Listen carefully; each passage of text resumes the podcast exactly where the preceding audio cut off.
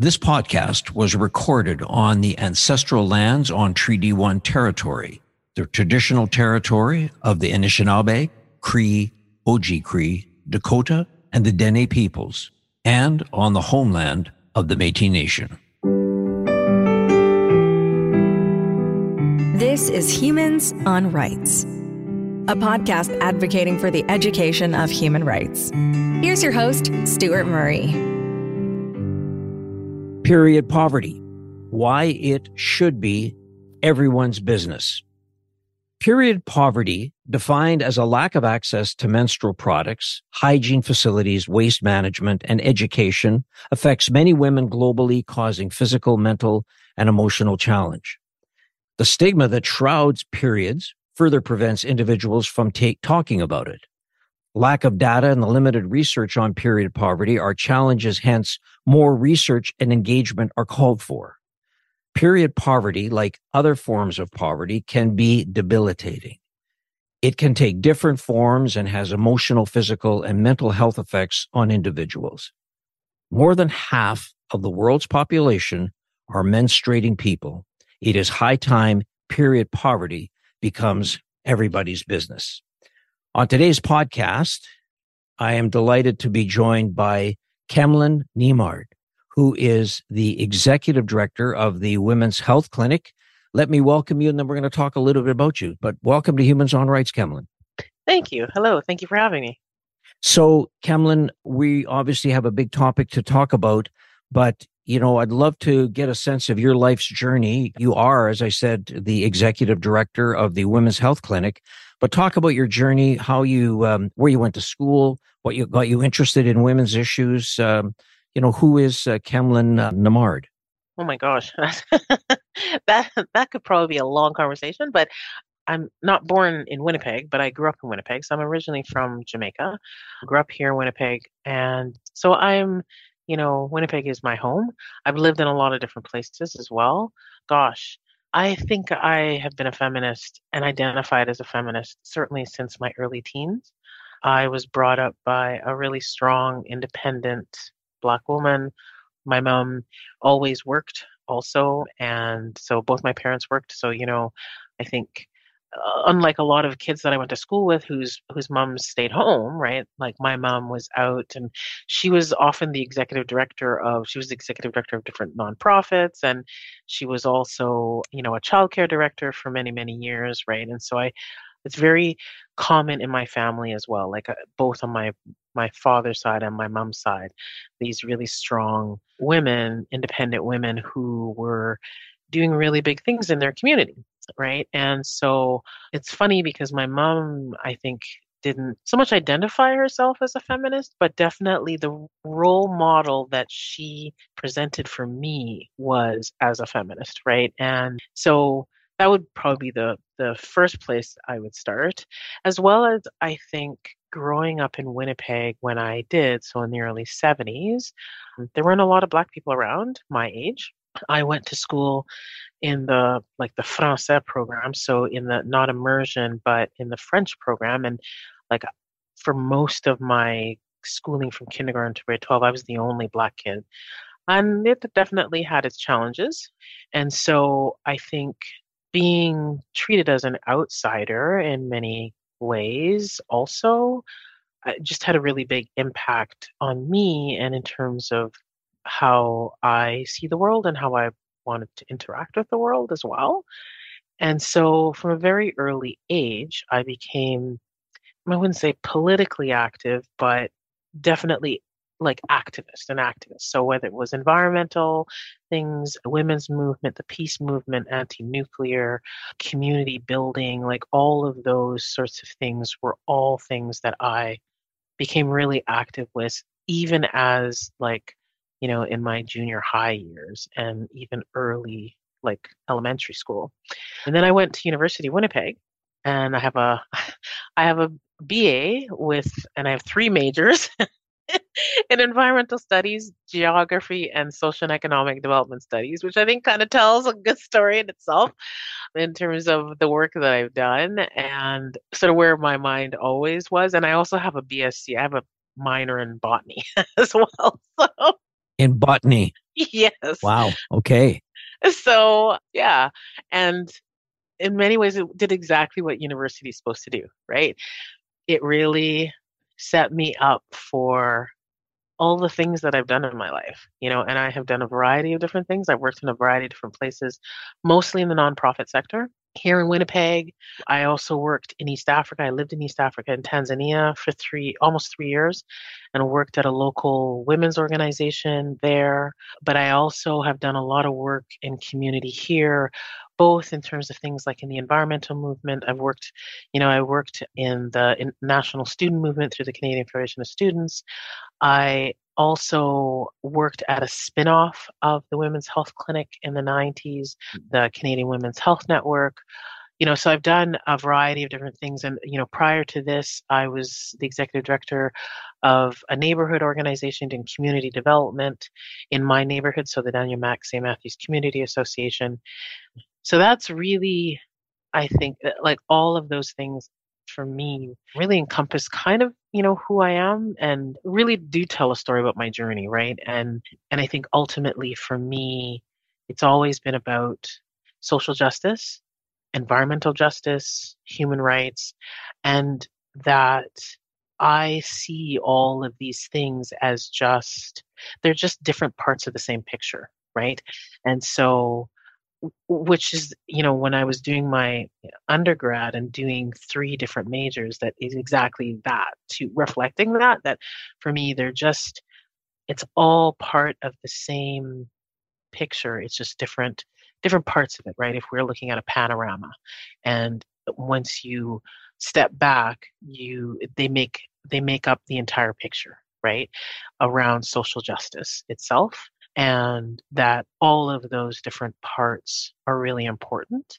Two things. One is first lessons I learned as a feminist is that the personal is political, right? And I think that being active in all of those different areas is because really the most important thing to do is to organize where you're at. So if you you are having issues around having a safe place to live, you, you know, organize where you're at in terms of housing and you know safe shelter right?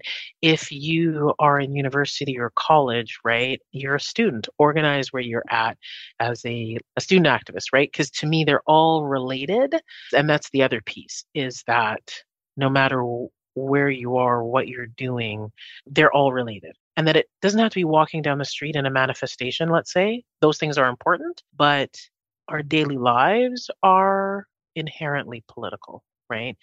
And so those are the those are the pieces that make the most important impact. Yeah. Yeah. Yeah. So Camlin, just if you look back at uh, you know you mentioned that you're you were raised by a very strong mother and a very strong father too who was very i don't want to and a strong father yeah yeah fair enough yeah thank you for that but you at some point you decided that be you were going to and you used the term feminist which is a, a very well-known term. At what point did you all of a sudden realize i think hey i'm this activism this interest that i'm involved in you know if there's somebody asked me to uh, say you know hey uh, Camlin, do you consider yourself a feminist yes or no? Obviously when you said yes what was going on in your life at that time? I think probably when i I actually started using that word in reference to myself would have been when I was in high school. So I, re- I really appreciate the time that I got to grow up in in many ways, in that things feel really heavy nowadays, I find. And I, I can only imagine what it's like for young people nowadays. And I think when I was growing up, there were lots of issues that felt heavy. Like at that point, people were really afraid of nuclear war, right? And things like that.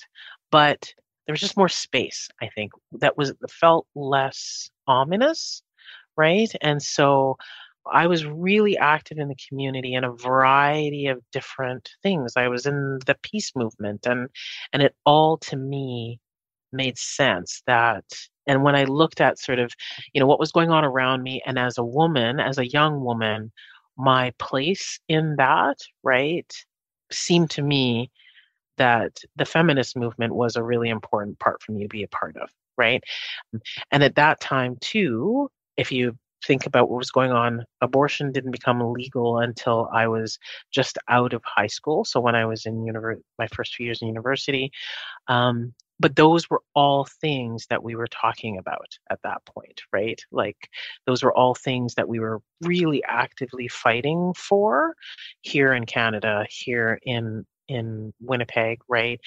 And so, yeah, it was just made sense to me that that right. No no listen i what i what i love about it is is i mean you're you're giving kind of this life journey narrative and does culminate in what you've been interested in and finding yourself now as the executive director of the women's health clinic.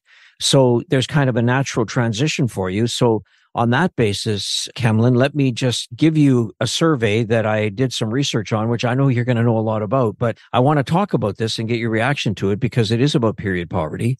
But this is the part, and I'm going to say it twice because it, it took me a while to sort of say it. Are you sure this is Canada? But the quote or the research came out and said that one in four Canadian women are forced to choose between buying meals and period products. That's in a survey. And I had to go back and I sort of said, okay, well, wh- where is that again? One in four Canadian women forced to choose between buying meals and period products. I, I got to tell you, Kemlin, that just blew my mind. And so let's talk about that. Let's talk about w- why is that and what sorts of things is the Women's Health Clinic and what are you doing leading that conversation to try to ensure that that shocking result doesn't become more um, I'm not sure it's the right word, but it should be zero of four Canadian women make have to make that choice. You know, I think ultimately when I was thinking about about talking to you today, I kind of put some notes down and kind of was trying to think about putting stuff together and I and what what always comes back to me in doing this work and I when I say work, I mean the work that I do at the Women's Health Clinic and the work that we do as a clinic is ultimately this is a symptom of the fact that our system of health generally devalues women, right? And people who identify as women. And our current health system, like a, uh, when we look at health education, you know, so going to med school and the research, it is still to this day in the 21st century based on men. So the, the basis of normal right, is on men and on straight, like cis men, to be mm-hmm. exact, right? And that, so if you look at the amount of research that's done on women, whether it's on something as simple as like heart disease or things like ovarian cancer, it's it's much less for women than it is for things that that are specific to men. Heart disease is a good example. The majority of of the research is done on men, but it has different outcomes and shows up differently in women, right? And so to me, this is a symptom of that. Not only are women, I think, devalued generally in society, but that that devaluation is reflected in our medical system and the the education of our medical system, the research of our medical system, how our medical system is funded, like all the way across, right? And so um, that is fundamentally why this is this way. And until we actually address that, we're not going to be able to address things like this fully, right?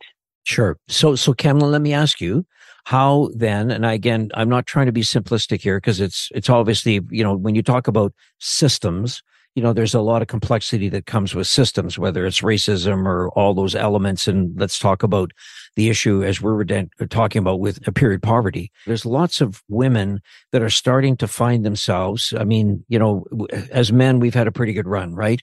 Women are starting to find themselves, as they should, into positions of authority and positions of responsibility and positions of being able to sort of lead discussions as you are doing how would you see that process becoming much more everyday conversation? For example, it just strikes me, and again, I've just done the research, and I should tell you that uh, I'm, you know, married and, and I have two children, two two daughters, and and it would just seem to me that the issue of, and correct me if I use the, the right or wrong word here, when you talk about menstrual products, I mean, some people talk about feminine hygiene, some people talk about hygiene products. I don't know if there's a specific word or that that should be used or shouldn't be used anyone Okay, I just want to make sure that I'm using the right language. But I mean, you know, those products should be as available as toilet paper in in public washrooms. How is it that we're not there? And and I guess I'm just saying you live it, you fight the fight from an activist standpoint.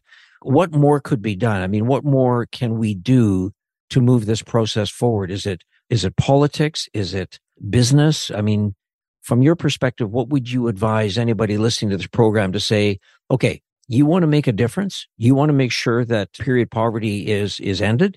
Here's one thing two things three things that you should do. Yeah and i think every level counts. One of the big ones, I think, though, is I think government actually at every level has a really important role to play from a leadership perspective. And when I say that, I mean both in terms of funding things.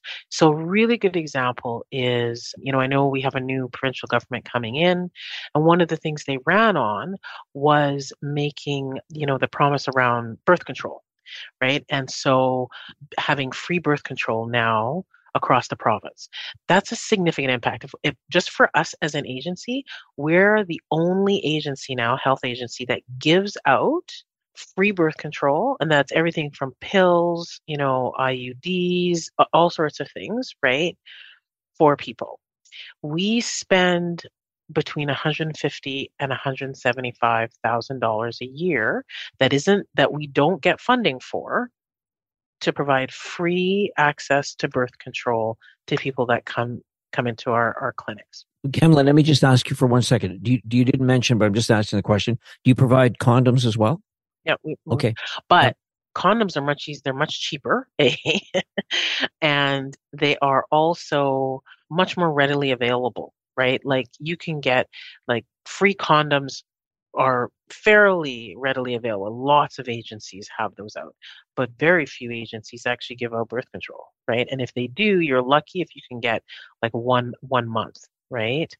And so that to me, that sort of leadership is what we need for this from government because I think government can help move the conversation forward, both in terms of what they say and then what they're supporting, they're investing in. And so I think that is really important. I think also from government perspective, you know, we're looking at programs, right? Like I think this sort of stuff needs to be taught in schools. It also needs to be available in schools, right? So so that's another form of government when you're looking at school boards, right? And in terms of what they are what what they're making sure is on their you know on the curriculum but also in bathrooms right at in high schools right? And then i think in terms of government leadership that can also then help push private sector to make sure that they also have things in bathrooms whether it's a, a law office or a bar right? To make sure that there are products just in their bathroom. I really want to stress the importance that that government plays can play and stuff like that. And I think every level of government can do that. In terms of individuals, I mean, I think just making your voice heard. I don't think we should ever underestimate the impact that individuals can have on the stores that they shop from, right?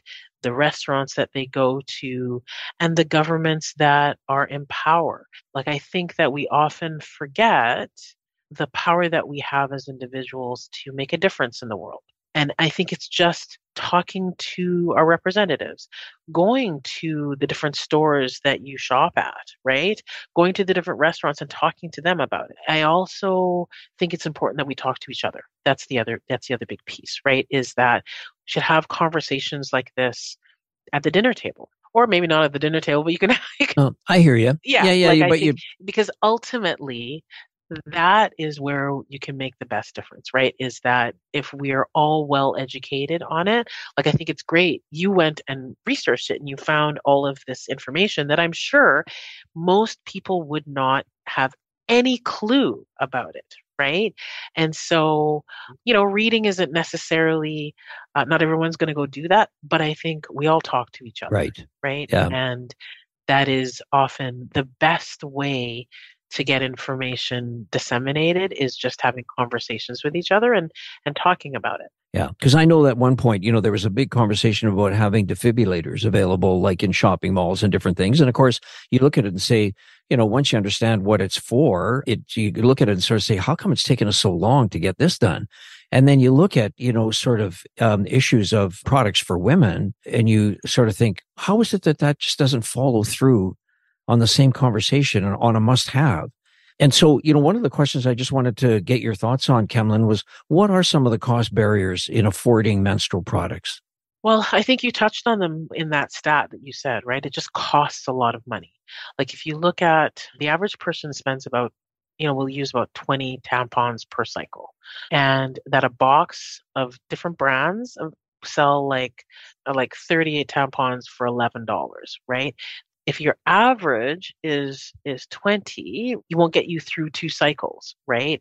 And while $11 doesn't seem like a lot that is a lot when you don't have a lot of money. And having to make those choices can be really difficult for people. I think the other thing we really need to talk about nowadays, especially, and I know, is just just some basic things. So not just about the cost, but about accessibility to things like bathrooms, right? Accessibility to the privacy to be able to take care of those things. And we have three locations as an agency. Two of our locations are downtown. And right now, if you are downtown and you are either precariously housed or unhoused, we're one of the only places you can actually come into and use the bathroom. Like right now, people are being shut out of Portage Place and City Place, and you need ID to get into the library. Those are public places that people used to go just to use the washroom. And now those aren't really readily available for people. Like not even just the cost, right?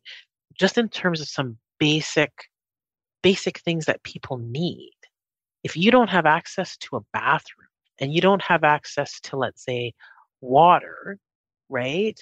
And you don't have access to privacy, where are you even going to be able to to do that, right? Like eh, so there's some basic things that I think we also need to talk about just besides the cost. Yeah. Yeah, no, and, and I, I, I simply was amazed when I, I read that stat and you look at some of the, you know, the cost barriers and somebody explained to me if you have a, without getting into the whole pronoun and, and gender identification in this conversation, Kemlin, but you have a, a man, single man, say, for example, living in an apartment, he's got a job and beside him is a single woman living in an apartment who also has a job. At one point, in each month, there is an expense that the woman has, the man doesn't have. I mean, presumably the woman probably is not being paid the same amount as the man to begin with. So, you know, you look at some of these issues and it's just astonishing that here we are in 2023 and uh, we continue to explore how do we solve this problem.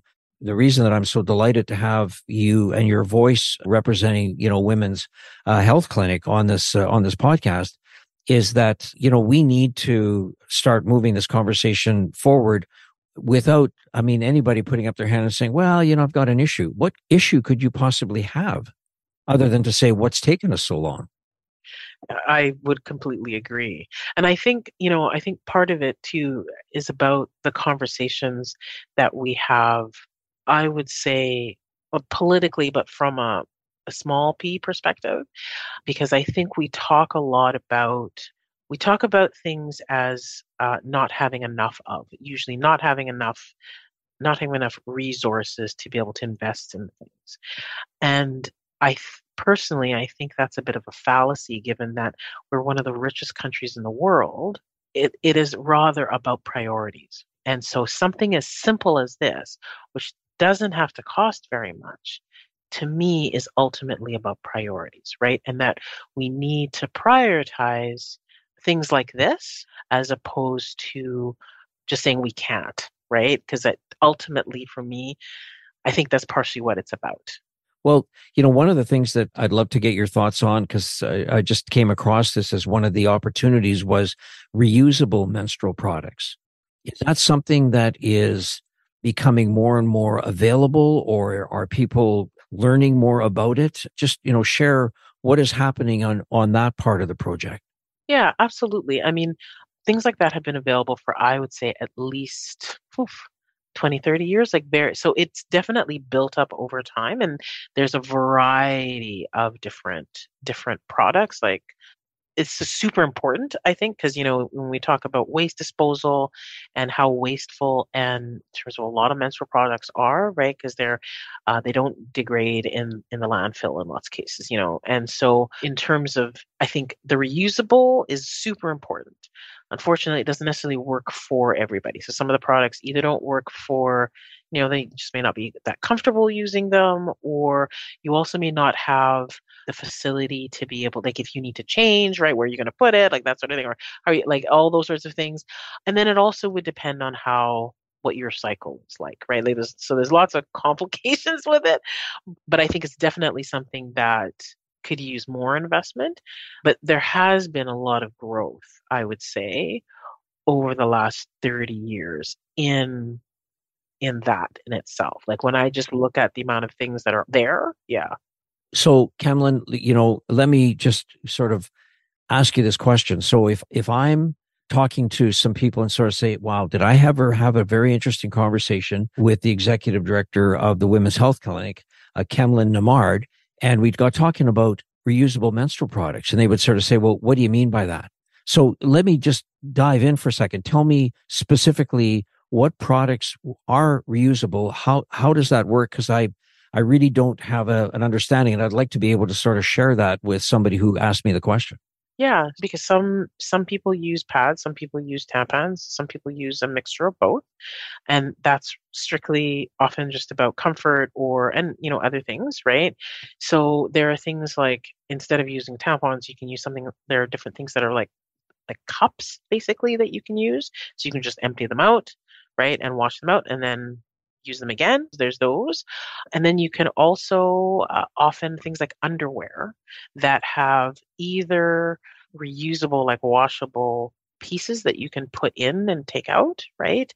Or underwear that has something just sewn in it that has a certain level of absorbency that you can again just wash. I would say those would be kind of all of what you would sort of see and and i would say that you know there's probably in all of those cases they would probably at least suit you know a, a certain percentage of people who menstruate right? But there are sometimes other factors. In both cases you need to have access to clean water both in terms of um, if you have to change if you know that sort of thing or and or when you're you to wash products out right? So because they're not disposable. They're also based on i would say a fairly average flow which may not necessarily work for everyone because if you have a particularly heavy flow like that may not work right? So and then there's also just comfort level right? So in some cases people may not feel that comfortable like you know may not feel comfortable using a tampon so you would just and not even just physically but just may not feel comfortable doing it. So that would not be something they'd be interested in. I think the other piece of that too is that i think there's something to be said with and i think you touched on this at the beginning of the podcast was around the sort of cultural right. tabooness of menstruating right? And that has an impact on people who identify as men, but it also has an impact on people who identify as women, right? In terms of how people feel comfortable with their own bodies as someone who menstruates. And being able to just throw away any evidence of that may feel more comfortable with somebody that's having an issue with that as opposed to if you're very comfortable with that it, it, can be for a number of different reasons but i think like that also so anyways that also has an impact on i think how comfortable people may be with using products like that. So you know as with everything people are complicated and there's lots of different reasons. No listen kemlin for sure. I mean look at let me just put it uh, put it in perspective for a second. So i was raised in a, a small community town in in saskatchewan. My mother was a pharmacist. So you know we, i worked in the drugstore And at that time, the most feminine product that I was even made aware of, I didn't even understand what it was when I was a, you know, 8, 9, 10, 12 year old kid working with my mother in the drugstore was a brand name pad called Kotex. Well, you know, that was at that time, my mother would wrap it up in, I'm going to say brown paper. It wasn't really brown paper, but it was wrapped up so you couldn't see it, but you could put it on the shelf and it was wrapped up. And like, I kept saying to my mom, like, why are we wrapping this product up and putting it out? Like nobody can knows what it is. And she said, well, it's a woman's product and women know that. And if they come in, we, you know, we sell it too. We do that. So at that stage, it's like, well, here's something, but kind of the stigma was, you know, we don't really talk about it. We don't really let people know. And so, you know, when you look at that, I mean, you fast forward that today, Kemlin, and you think about issues around the environment. You know, some of these uh, uh, menstrual products are not good for the environment. I, again, I, I just look at this and say, how do we engage the environmentalists to sort of talk about the importance of it, to drive it back to whether it's a reusable conversation or an understanding more of why these products that women you require, I mean, they should be just made available. And I, I guess I, there's so many, as you say, it's complicated. There's lots of parts to it. But really, if you peel back the onion, part of it is just to say we're just putting blinders on to something that is just so common sense that it's almost astonishing to say, you got to be kidding me. We're not doing this.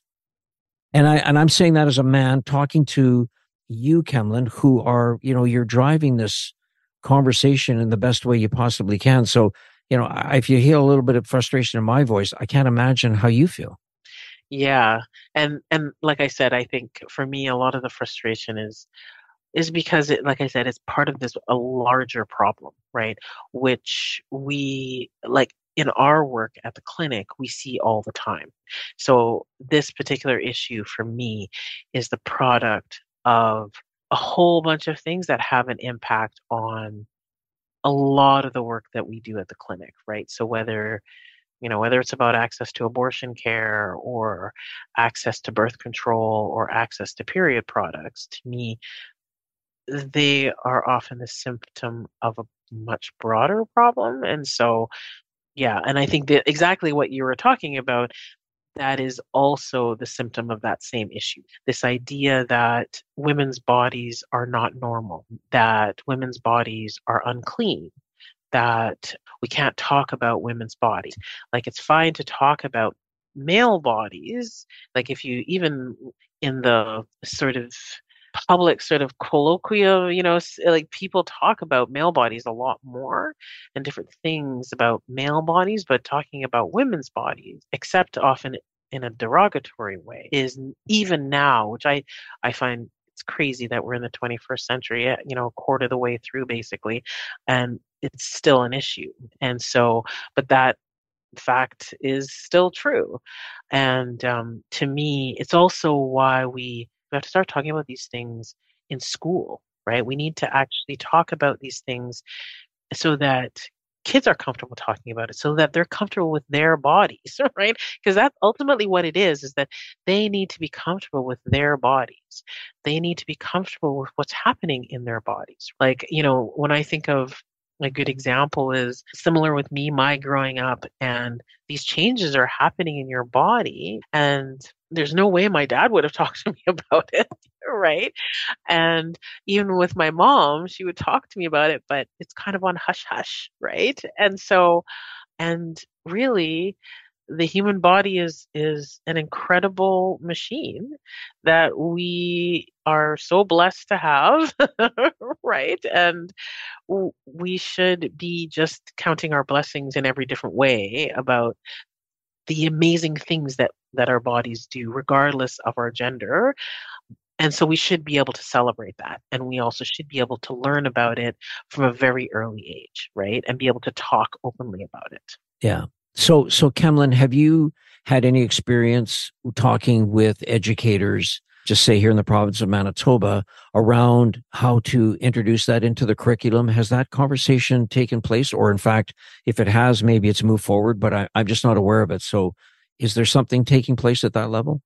Period poverty not so much but certainly we actually do stuff in schools like so as an agency we have like, health educators that do things in schools and do health like actual health education. There are lots of community agencies that do that and you know as we saw in this last election it became a hot topic in terms of what's talked about in school. You know obviously i think i am a firm believer that we should be talking about all of these things in school from an early age in an open and honest way because as people grow so that they can make decisions uh, like informed decisions regardless of whether you're young or old right? The more information you have the better decisions you can make as you get older. And that starts from an early age. And i think the other thing is children are are maturing a lot earlier now than they used to let's say even you know i'm i'm in my mid 50s. And so, even from when I was younger, I think kids reach maturity earlier now than they used to. And so they need to have these conversations earlier, right? They need to know what's going on in their bodies so that they can be proud of themselves, not feel embarrassed about what's happening to them, and feel comfortable asking questions and then making decisions as they're going forward. So I'm I'm a firm believer that those things should be in school as part of the curriculum. And so, you know, it is to a certain extent already, but I don't I don't think that you get an argument from me that we should have more. Got it. Okay. Yeah, no, for sure. Yeah. And I know you're working on it. So for me, I'm just learning um, some of the things that you're doing, which is amazing. Kemlin, both for you as the executive director, but also from the perspective of what the Women's Health Clinic is, is doing. One of the things I was going to ask is, you know, we, we talked a lot about some of the challenges. How come this isn't being done? How come that's not being done? Let's kind of turn it for a second and say, from your perspective of what you've seen as somebody who is a feminist, somebody who has been advocating for women's issues pretty much all of your life, your young life, I should tell you.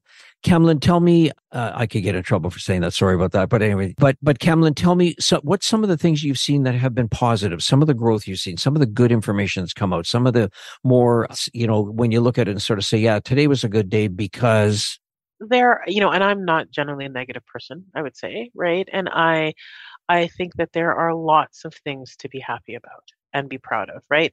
And uh, I think a perfect example would be if we look at access to abortion in Canada and as an agency, when the things that started happening in the US around Roe versus Wade, the community came out eh, like incredibly strong in terms of supporting access to abortion in Canada, supporting us as an agency as you know an, a, an abortion provider like to the point that people would literally come into our office and hand over $700 donation because they were like uh, access to abortion is and men and women interesting. access to abortion is so important yeah. Me, right?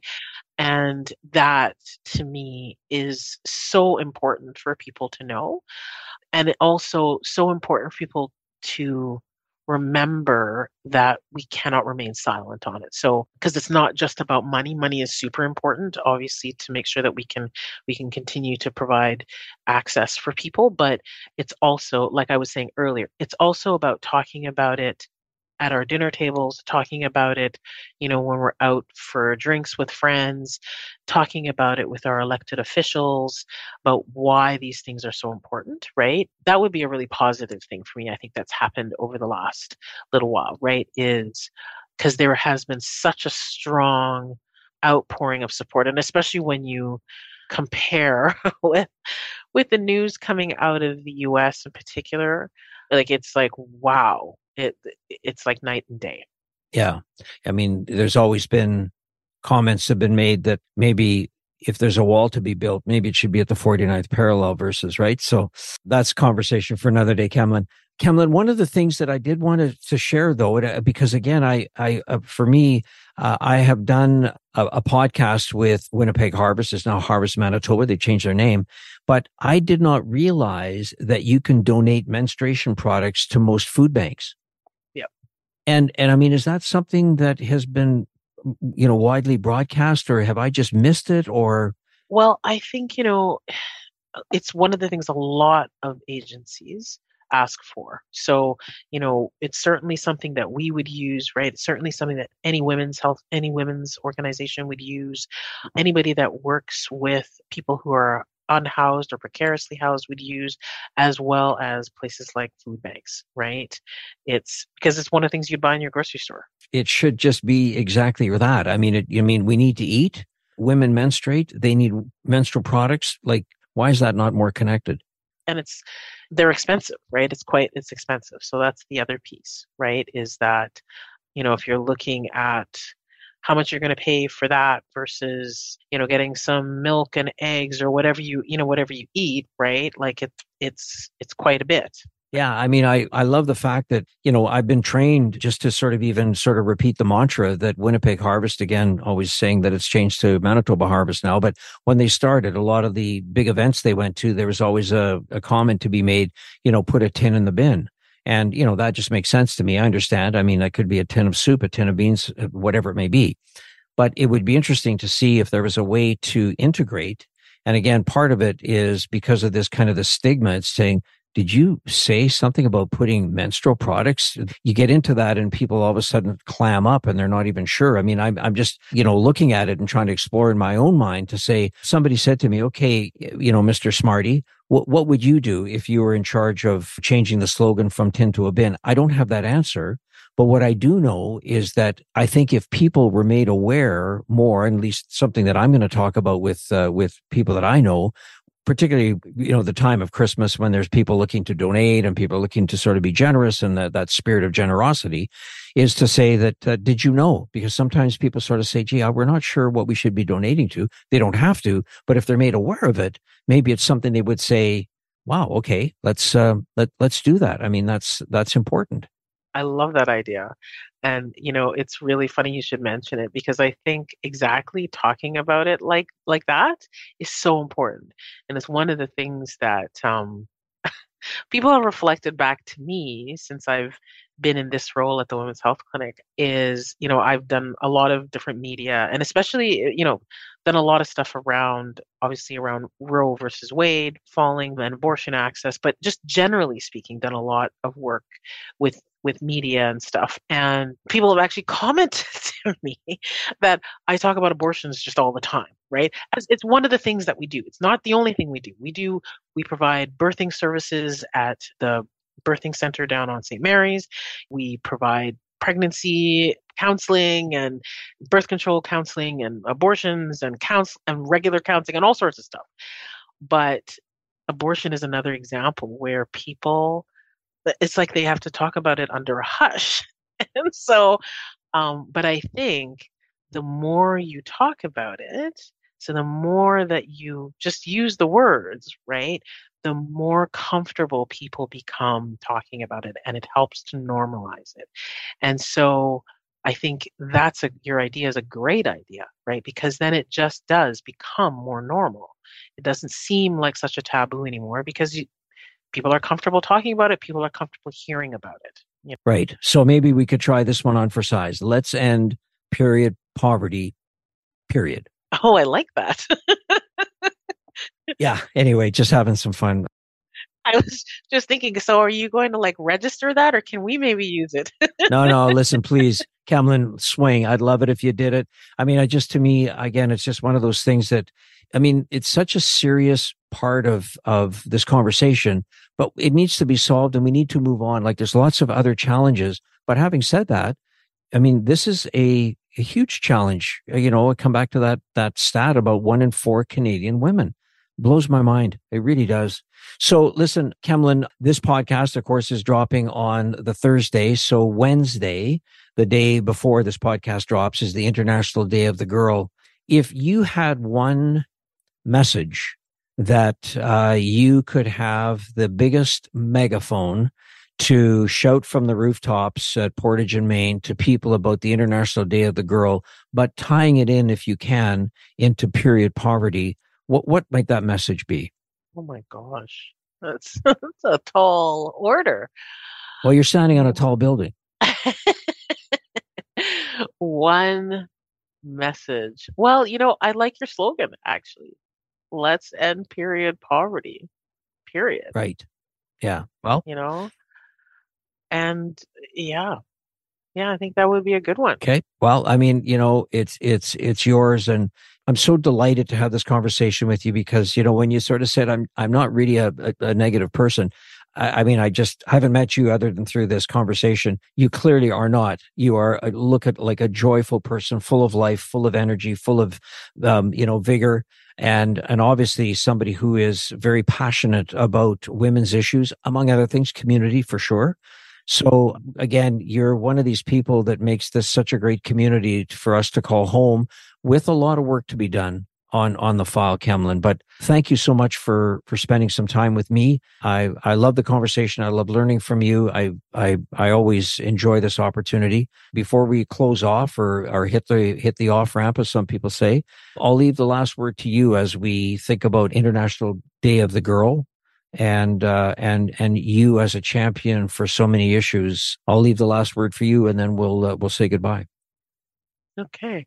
I guess first I'd just like to say thank you so much. I look forward to us meeting in person sometime. And thank you so much for having me on and and for talking about this really important topic. Talking about it, I think, is probably the most important thing that we can do. Talking about issues generally right is having the conversation and i really mean conversation not not having a debate not having and really listening to each other and hearing each other i think is is super important. And so thank you so much for having me on and this has been a great conversation. Yeah i would just like to say you know make sure that we all go out and honor all the the girls and women and mm. in our lives right? And if you identify as a woman as a, as a girl honor yourself too um, because before we should ask anybody to do it for us, we should do it for ourselves. And so um, just take that time to do that. So, yeah. awesome. Awesome. Kemlin Nembhard, um, thank you so much. Thank you. Have a great afternoon. Take care. Thanks for listening to Humans on Rights. A transcript of this episode is available by clicking the link in the show notes of this episode. Humans on Rights is recorded and hosted by Stuart Murray. Social media marketing by Buffy Davy. Music by Doug Edmond. For more, go to humanrightshub.ca. Produced and distributed by the Sound Off Media Company.